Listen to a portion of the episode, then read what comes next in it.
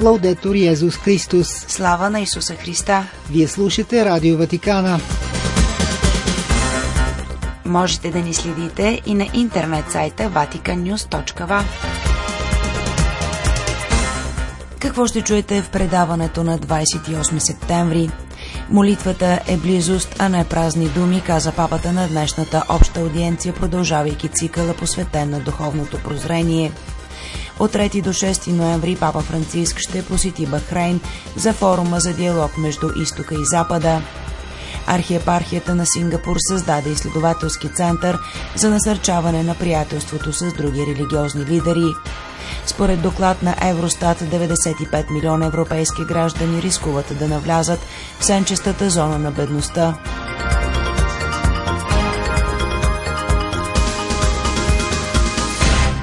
Пред микрофона с вас е Светла Чалъкова.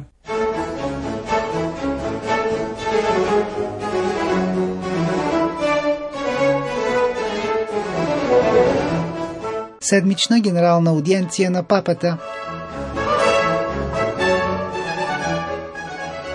Фамилиарност с Бог в молитвата, направена с обич, обръщайки се към Него като приятел, преодолява страха, че волята Му не е за наше добро, че приемането на предложението Му означава да си съсипеш живота. Точно обратното знакът на срещата с него е радост, а тъгата и страхът са признаци на дистанция от него. Това подчерта папа Франциск в четвъртата катехизисна беседа, посветена на темата за духовното прозрение, предложена на общата аудиенция тази сутрин на площад Свети Петър.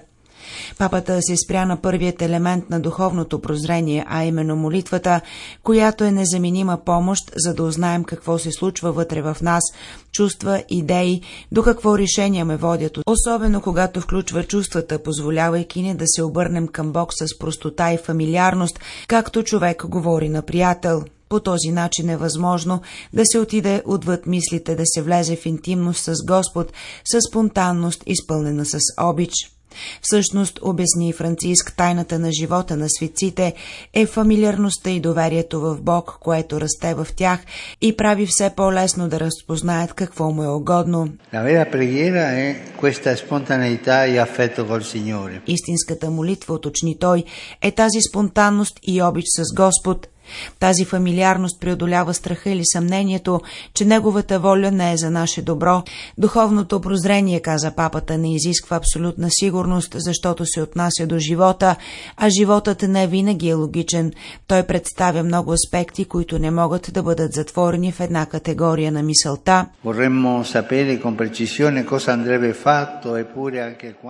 Бихме искали, каза още папата, да знаем какво точно трябва да се направи, но дори когато се случаи не винаги действаме по съответният начин. Колко пъти сме изпитали, запита папата, описаното от свети Павел, не правя доброто, което искам, а злото, което не желая. Всъщност, продължи Франциск, ние хората не сме само разум, ние не сме машини, не е достатъчно да получаваме инструкции, за да ги изпълняваме. И не забравяйте, каза папата, че първото чудо на Исус е екзорцизъм. В синагогата на Капернум, казва Марко в своето Евангелие, той освобождава човек от дявола, освобождава го от фалшивият образ на Бог, който сатаната предлага от самото начало, този на Бог, който не иска нашето щастие. Обсебеният, каза папата, знае, че Исус е Бог, но това не го кара да повярва в Него. Мнозина, включително християни, мислят така, каза папата, а именно, че Исус може да бъде също син Божий, но се съмняват, че Той иска нашето щастие. Наистина, обясни Светия Отец, някои се страхуват, че приемането на предложението му сериозно означава репресирането на нечия живот, потискането на нашите желания, нашите най-силни стремежи.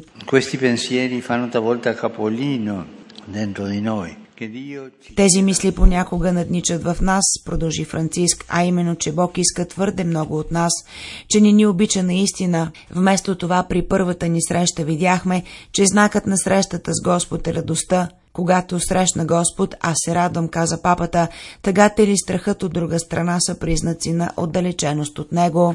Това се случва, продължи Франциск с богатият младеж от Евангелието според Матей, защото някои пречки не му позволиха да осъществи желанието, което имаше в сърцето си, а именно да последва по-отблизо добрият учител – Той беше заинтересован млад мъж, припомни Франциск, беше поел инициативата да се срещне с Исус, но също така беше много раздвоен в своите привързаности. Исус не го принуждава да вземе решение, но Матей казва, че младежът се отдалечи от него тъжен. Онези, които се отвръщат от Господ, коментира папата, никога не са щастливи, въпреки че имат на свое разположение голямо изобилие от блага и възможности.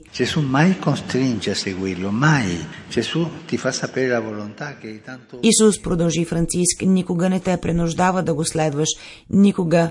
Исус ти показва волята, за него с много сърце той ти показва нещата, но те оставя свободен. И това е най-красивото нещо в молитвата с Исус, свободата, която той ни оставя. Разпознаването на това, което се случва вътре в нас, призна папата, не е лесно, защото външният вид е измамен, но познаването на Бог може леко да разсее съмненията и страховете, правейки живота ни все по-възприемчив към Неговата нежна светлина, според красивият израз на свети Джон Хенри Нюман.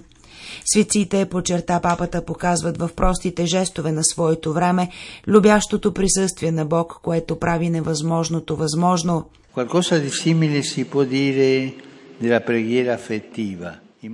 Нещо подобно може да се каже, продължи Франциск, за емоционалната молитва. По един постепенен, но ефективен начин тя ни прави все по-способни да разпознаваме това, което се счита за естествено, като нещо, което извира от дълбините на нашето същество. Да бъдеш в молитва не означава да казваш думи.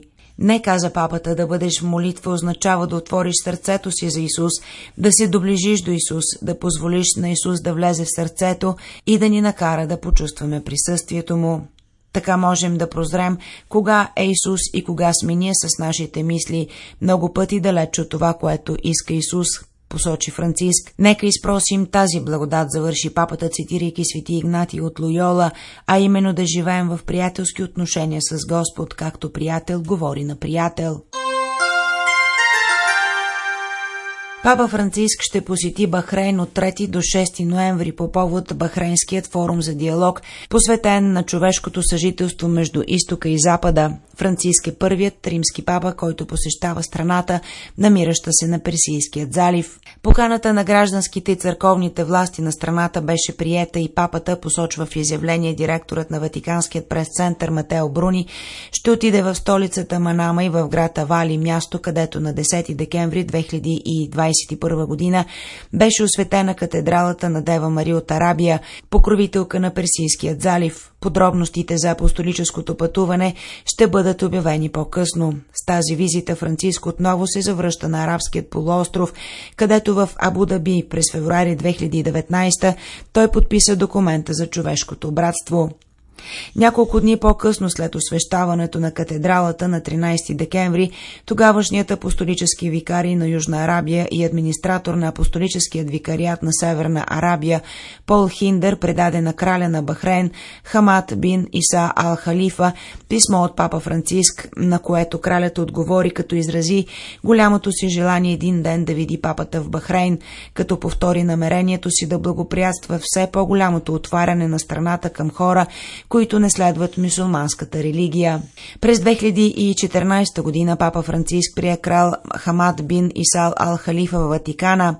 По време на срещата бяха разгледани въпроси като мира и стабилността в Близкият изток и насърчаването на диалога и мирното съвместно съществуване между всички компоненти на обществото. В разговорите бе отбелязан и положителният принос на християнското мълцинство в страната с шиитско мнозинство и интереса на краля, към нуждите на местната католическа общност.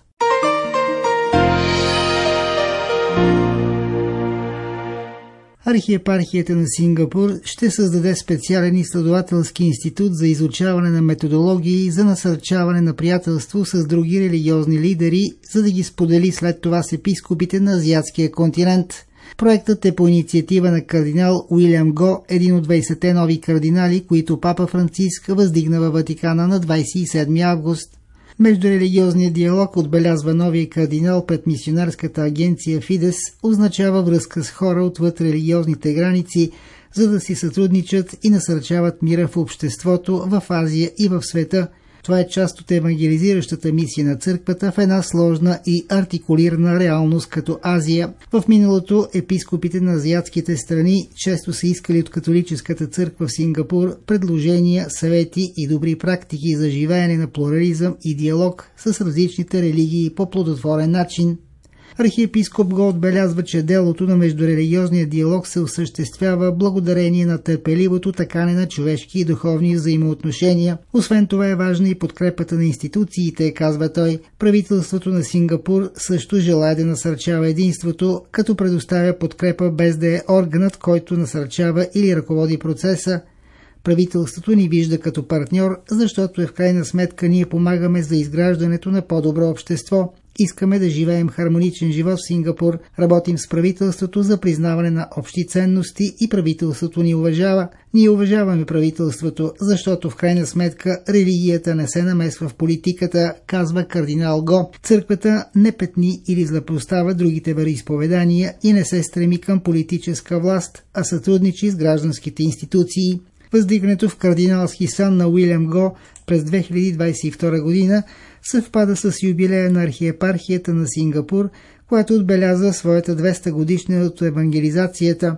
За архиепископ Го, кръстените могат да бъдат строители на диалог и мир. Ние, религиозните лидери, казва той, сме в отлични отношения, уважаваме се и се подкрепяме. Може да не споделяме едни и същи убеждения, но поне споделяме всеобщи ценности на любовта, справедливост, мир и хармония. Ние живеем тези ценности с духа на Христос, който е източникът Войната и последиците от пандемията върху економиката, постепенното поскъпване на потребителските стоки и енергията, липсата на работа. Това са част от причините, които доведоха 95 милиона и 400 хиляди европейци на практика всеки петия на старият континент до ръба на бедността. Тревожни са данните, публикувани от Евростат, Статистическият институт на Европейската комисия, отнасящи се до 2021 година, възоснова на които се създава тревожна картина за това какво би могло да бъде економическото бъдеще на над 20% от европейското население, бъдеще характеризиращо се от силно ограничаване на начина на живот – над 73 милиона души са изложени на риск от бедност, докато близо 30 милиона живеят във влушено семейно положение заради липсата на работа. Всичко това рискува да причини сериозно социално изключване за много семейства. Каритас Европа, казва в интервю за агенция СИР Мария Найман, генерален секретар на Каритас Европа, потвърждава, че органът вече с пандемията е отговорил на молби за помощ от все по-голям брой хора, обърнали се към офисите на Каритас. Това са граждани, които са загубили работата си или чието доходи, често проистичащи от нередовна работа, не са достатъчни за покриване на разходите на семейството. Тази негативна тенденция, казва Мария Найман, продължава дълго време, причинявайки допълнително нарастване на бедността. За да се справи с тази много деликатна ситуация, подчертава тя, Каритас трябва на свой ред да получи необходимата подкрепа. За Каритас Европа са необходими целенасочени законодателни намеси, за да се стигне до директива за минималният доход, която да гарантира на хората извън трудовата сфера в цяла Европа средствата, необходими за покриване на основните нужди за тях и техните семейства.